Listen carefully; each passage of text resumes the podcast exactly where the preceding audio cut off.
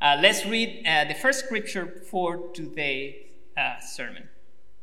It is in Colossians 4 2 to 6. It says, Devote yourself to prayer, being watchful and thankful, and pray for us too, that God may open a door for our message, so that we may proclaim the mystery of Christ, for which I'm in chains. Pray that I may proclaim it clearly, as I should. Be wise in the way you act towards outsiders. Make the most of every opportunity. Let your conversations be always full of grace seasoned with salt, so that you may know how to answer to everyone.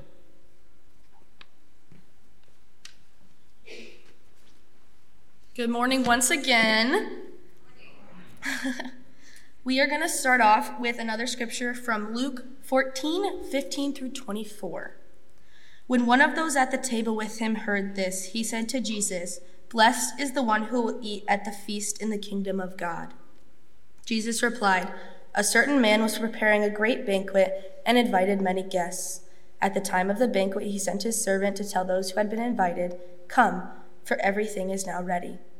But they all alike began to make excuses. The first said, I have just bought a field, and I must go, go and see it. Please excuse me. Another said, I, I have just bought five yoke of oxen, and I'm on my way to try them out. Please excuse me. Still another said, I just got married so I can't come. The servant came back and reported this to his master. Then the owner of the house became angry and ordered his servant, Go out quickly into the streets and alleys of the town and bring in the poor, the crippled, the blind, and the lame. Sir, the servant said, What you ordered has been done, but there is still room. Then the then the master told his servant, Go out to the roads and country lanes and compel them to come in, so that my house will be full. I tell you, not one of those who were invited will get a taste of my banquet. And now I ask you to join with me as we pray for our pastor and Caden as they preach today. Dear Lord, I am so excited that you have given us this great opportunity to hear your words spoken from another young and dedicated voice of our congregation. I pray that as he teaches your word, he is guided and spoken through, reaching out to the spiritual needs of the church and leading all of us farther into our faith. I hope that as you have prepared Caden, you prepare our congregation to receive this sermon with support and understanding of both the message and the messenger. Once again, thank you for this wonderful chance. Please guide Caden and assist him in your mission every step of the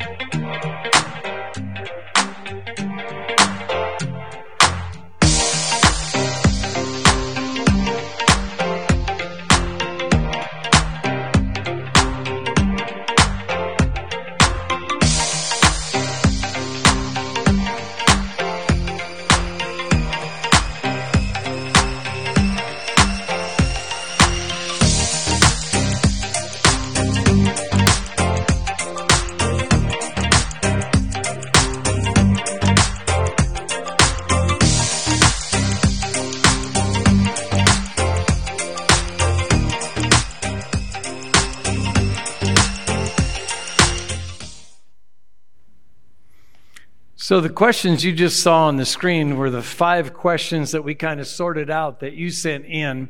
And leading you in the response to the first one today is Caden Walker. Caden's been our summer ministry intern this week. He's going to be with us just another week longer. I think he's the 16th summer ministry intern. Uh, so you as a congregation have been done a great job of raising up young leaders.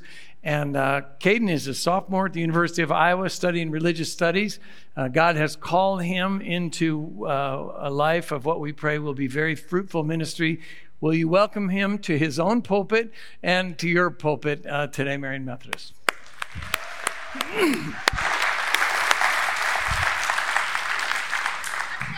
Thank you, Pastor Mike. Um, go Hawks. So, we're just going to get into it. So, this week is our first Sunday in our new sermon series, Crowdsourcing. Um, the next few weeks, we will be discussing several questions that you guys, uh, members of the congregation, submitted to be answered by us.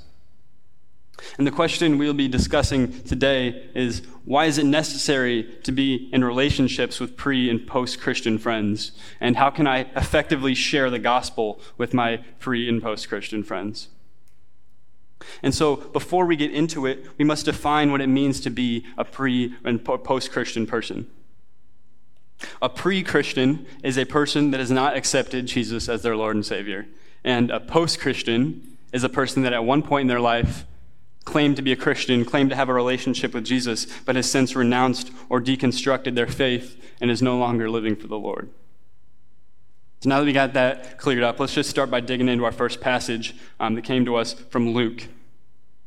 It goes on um, as Jesus prepares to teach this parable that we just read in response to that first man's comment.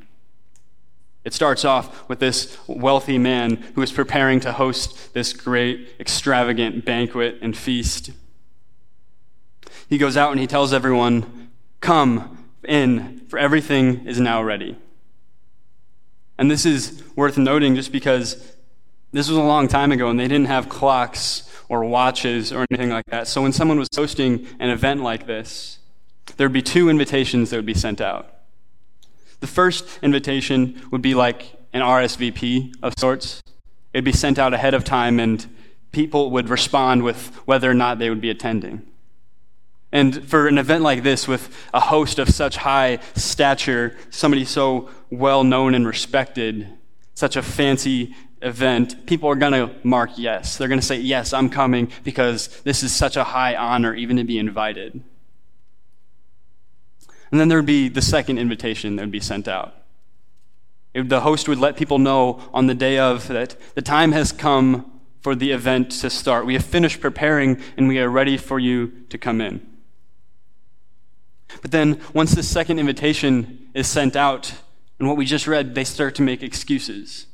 Oh, I have to go check out this field I just bought. I have to go test out my, my oxen that I just bought. Or I, I just got married, so I can't come. These are just, they're such awful excuses. Like, how many people out there would go and buy land without, te- without seeing it first? Or spend all this money on five yoke of oxen without testing them out first to make sure they work well? And it's not like they're expecting these things to just disappear overnight. No, they, are, they know that all of these things will still be there after the banquet.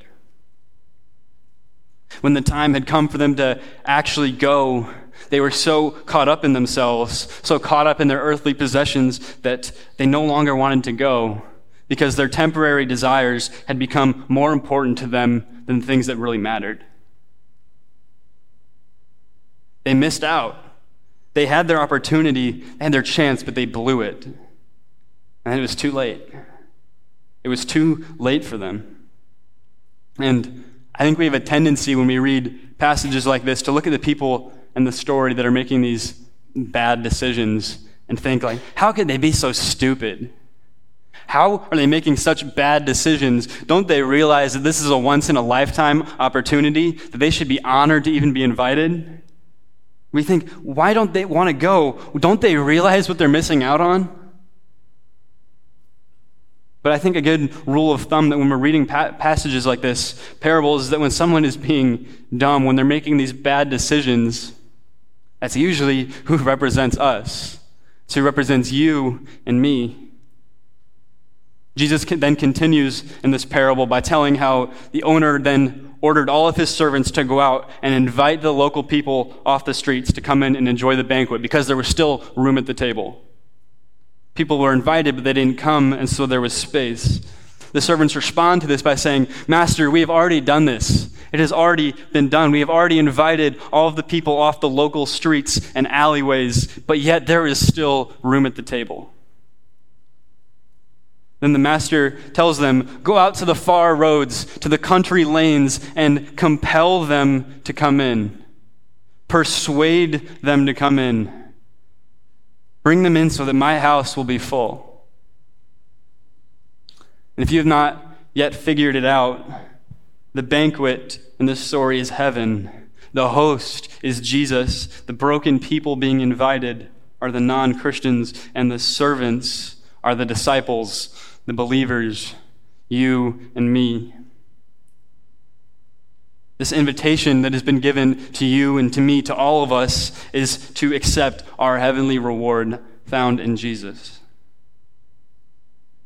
This passage makes it abundantly clear to us as believers that we must go out to the ends of the earth, to the, the alleyways, the streets, doing whatever is necessary, bring in the outsiders to Jesus' heavenly banquet, compel them to come into Christ. It's saying that as believers, we are called to do whatever is necessary to ensure that the people around us are invited to the banquet, that they know what Jesus has done for them. So that answers our first part of the question of why is it necessary to be in relationship with pre and post Christians? And the answer is because they need to be invited. No one in the story came without being invited, and they're not going to come to church unless someone brings them. They're not going to come to Christ unless somebody shares the gospel with them. And it said we are to compel them to come in. So the question how can we, as believers, compel the people around us? And that brings us to our second passage for today that was read by Zoe, or by Gonzo, Colossians 4, and it very clearly lays out the answer to our question. We're going to start off in verse 2. It reads Devote yourself to prayer, being watchful and thankful. That's our first point on how to effectively evangelize with our pre and post Christian friends is we must devote ourselves to prayer. We see an example of this in the garden before Jesus is crucified. He's about, he knows what is about to happen. He lays down his life, submits in prayer to God. He says, Father, if there is any way for me to avoid this punishment, avoid this death, and allow them to still be saved, let it be. Spare my life if possible. He begs God for there to be a way for him to avoid crucifixion, but he fully submits to the Father, knowing that the answer means that he's about to endure something that none of us can even imagine. That he's going to endure dying on a cross, a slow death. He is literally the Son of God in the flesh, but yet even he understands that he can't do it on his own. And so, if Jesus, the Son of Man, could not do it on, his, do it on his own, what makes us think that we can? Shows us that prayer is not a suggestion. It is a commandment given to us by God to be in relationship and constant communication with Him, so that we may know Him, know His will, and desire to be more like Him. We are to pray purposefully that God may present opportunities in our daily lives, opportunities for us to share the gospel with unbelievers. It means that every single day we must bow down at the feet of Jesus, on our knees, submit our lives to Him, asking Him, God, use me as a vessel to further your plan. God, I cannot do it on my own. Use me for your glory to radiate your love. I give up everything that I hold dear to my heart because I know that my plans are nothing compared to what you have in store for me. That is what it is saying to us in this passage. Saying that on our own, we can't do it. We cannot save people. That's something that only can be done by the Father. We must allow Him to work in us Allow Him to come into us so that he, we can plant seeds in the heart of people. That's all we can do seeds that we can plant that God will take and bear them into beautiful trees that will bear fruit. God can take this seed that we plant in their hearts and use it to turn them into new creations. Use it to bring them into eternal life in heaven. That brings us to our next point and which reads from verse 5 we must be wise in the way that we act towards outsiders so that we can make the most of every opportunity. And we know this from firsthand experience, just interacting with people, that first impressions are important. They stick around. And unbelievers, pre and post Christians, they will judge Christianity, they'll judge the church, not by preaching or from the Bible, but from the way that they see the members of the church interact and walk and their conversations in their daily lives. The non believer's first impression of Christianity is a bunch of false Christians that claim the faith but then do not live according to the word, they will never want to come to Jesus. These non Christians, they might not be as open to what you have to say as they are towards observing your behavior and attitude. So, point number two on how to effectively evangelize with our non Christian friends is we must live in a way that accurately reflects Jesus. As Christians here on earth, we represent Jesus to the unbelievers around us.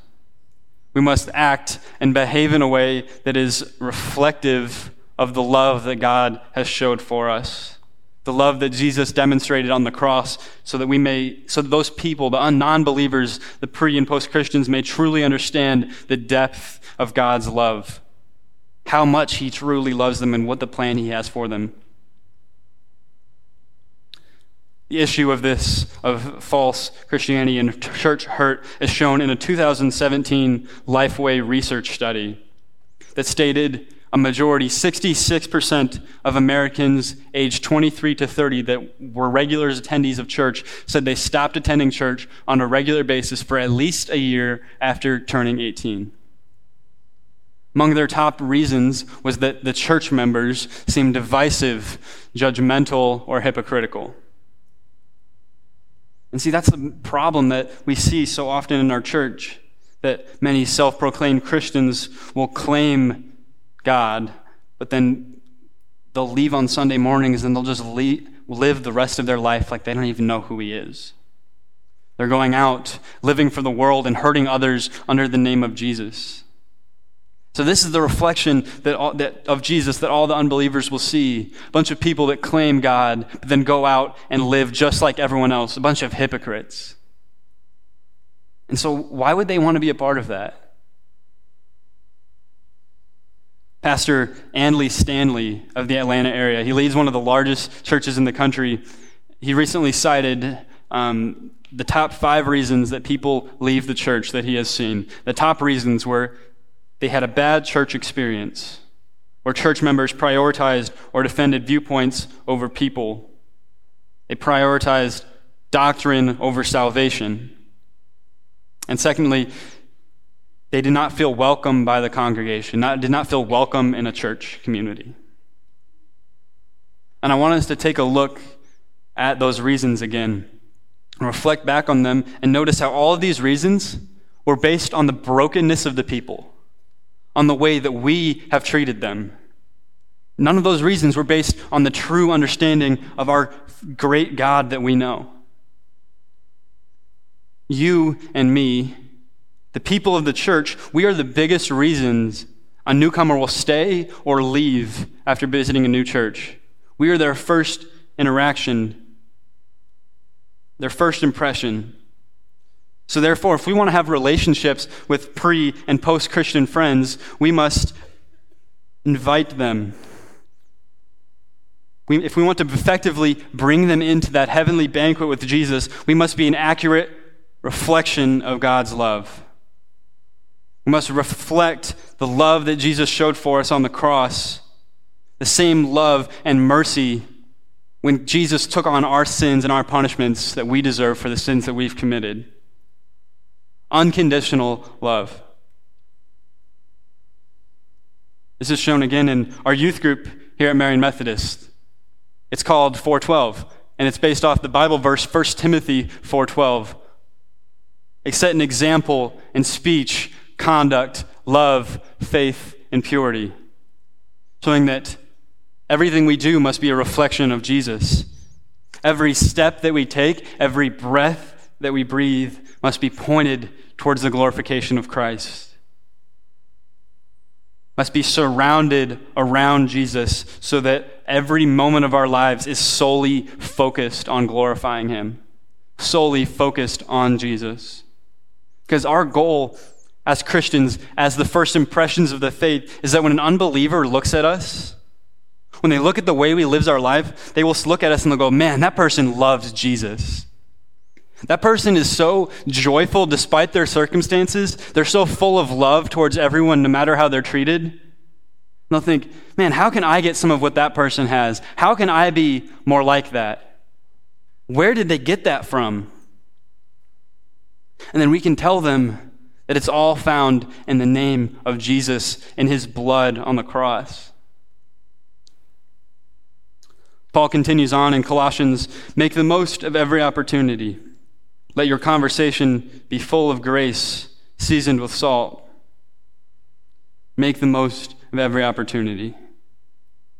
I love that, and it brings me to a story that I wanted to share with you all. I'm going to be honest when I say I don't remember where it came from. I heard it from a, a pastor several years ago, and it's always stuck with me. Pastor said, My greatest fear as a Christian man is that the time of the Lord's judgment has arrived. And I'm standing in this theoretical line, waiting to go be judged before God, standing in line, the staircase to heaven. And behind me in line is my neighbor, a man that I've known my entire life, an unbeliever. We come closer and closer to standing before God, and he taps me on the shoulder. He goes, Caden, why didn't you tell me? Our entire lives, we knew each other, and you became a pastor, and you've known this, and you knew what would come, but you never told me. How could you do this to me? You were my only chance. Were you so caught up in your own life and your own priorities that the things in your life, the things that have now faded away with this world that is gone, that those things those temporary things were more important in your life than my salvation, than sharing the gospel with me. Did you never care about me enough to engage in a slightly uncomfortable conversation? Why didn't you tell me? He said, and this pastor said that this was his greatest fear, because he knew that once this moment arrived, that there was nothing he could do, that he had missed his opportunity. Time had run out time had run out. Something that our, our former youth pastor here at Marion, Kelsey, used to say a lot was, You might be the only Jesus that that person will ever meet.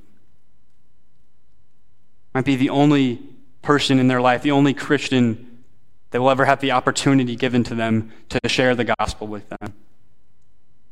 You might be the only person in their life that has a relationship with Jesus. And so it is our opportunity as Christians, this is our calling to make sure that they don't go their whole lives without knowing what God has done for them.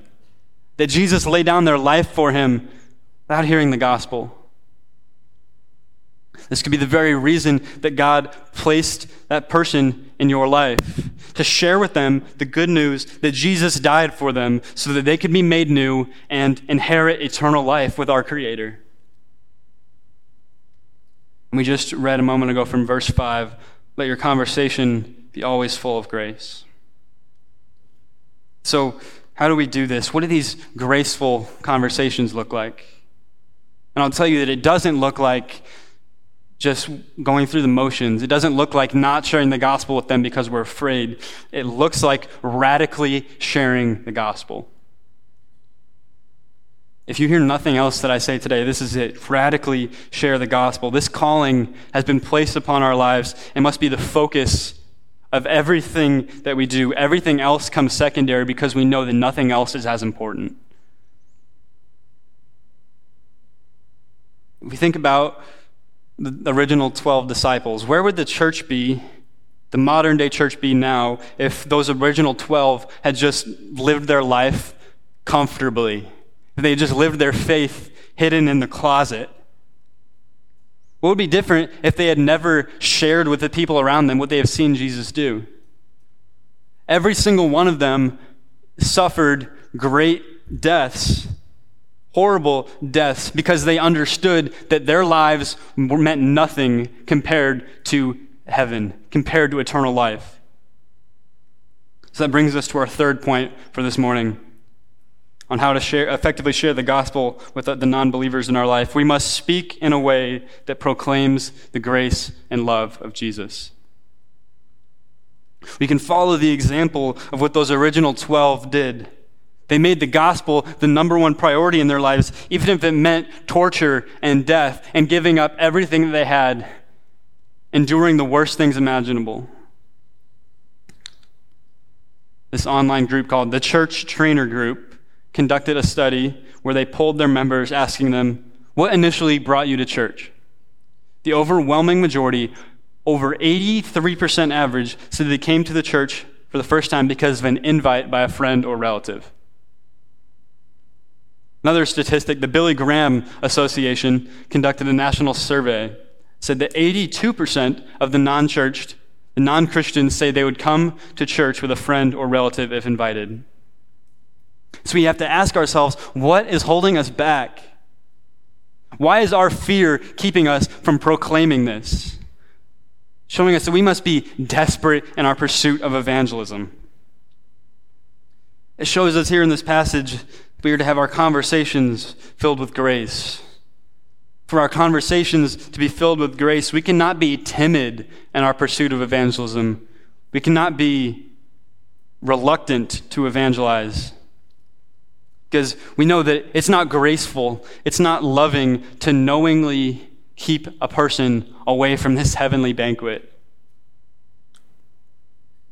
And when I'm talking to somebody that's not a Christian, I know I'm really bad at doing this a lot of the time because of my fear. Whether it's somebody on my floor or somebody I sit next to in class, it's a lot easier to just not talk or to talk about something casual. If you go to the University of Iowa, we can just talk about like football or how much we don't like Brian Ferentz. And, and there's nothing wrong with these conversations because it's fairly easy for us to transition that into a gospel conversation. It's even easier for me than it is for most people because usually in college, like the second or third question somebody will ask you is, Hey, what's your, what's your major? And I'm a religious studies major because I want to go into ministry after I graduate.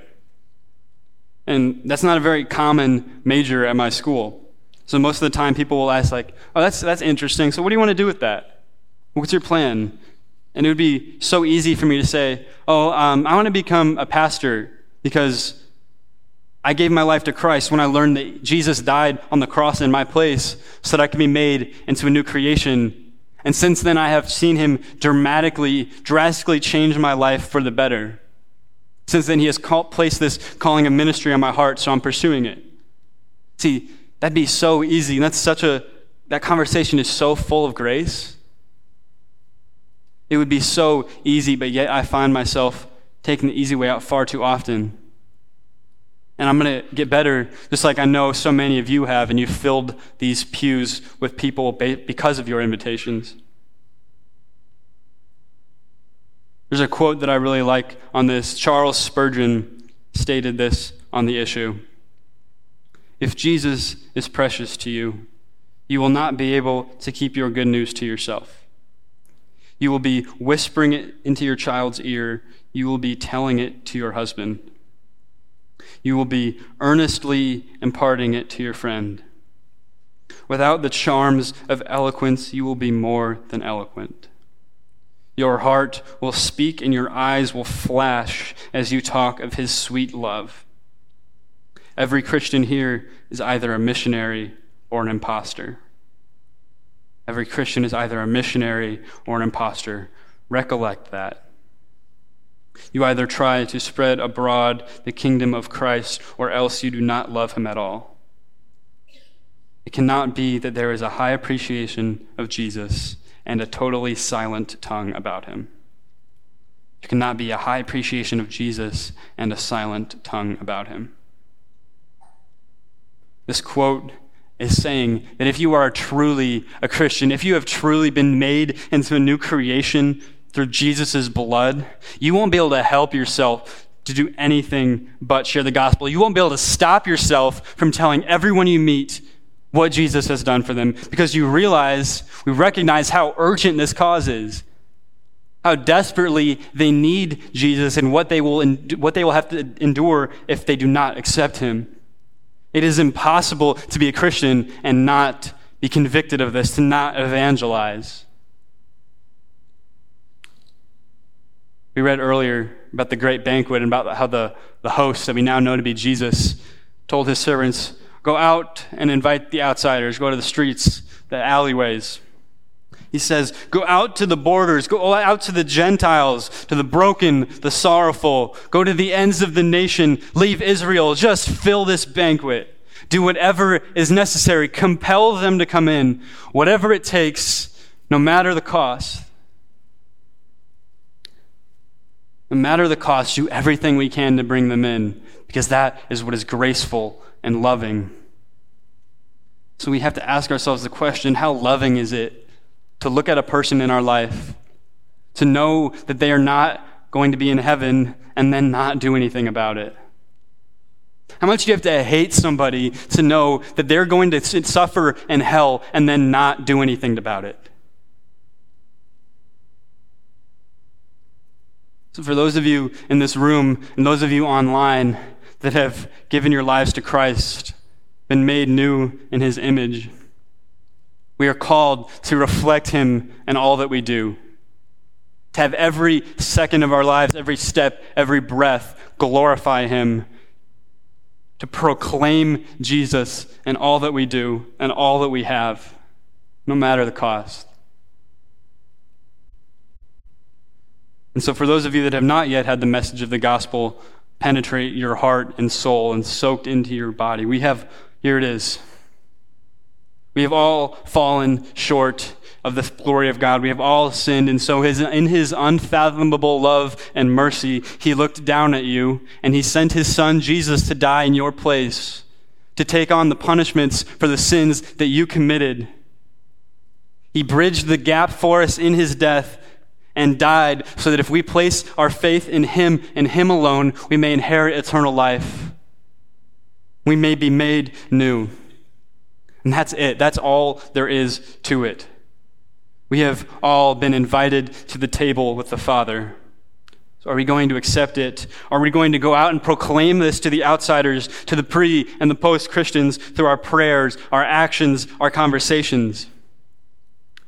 And so I urge you all to look at yourself, look at your life, and ask, whatever, am I doing whatever it takes, no matter the cost, to compel everyone around me to come into this great heavenly banquet with Jesus?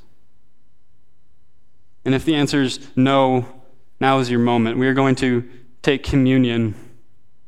And so, as you take and eat the body and blood of Christ, I urge you to reflect to submit yourself in prayer and ask that God will work in you. Father, use me as a vessel. Recommit your life to this calling of the Great Commission as we reflect on this gift that has been given to us today and forever.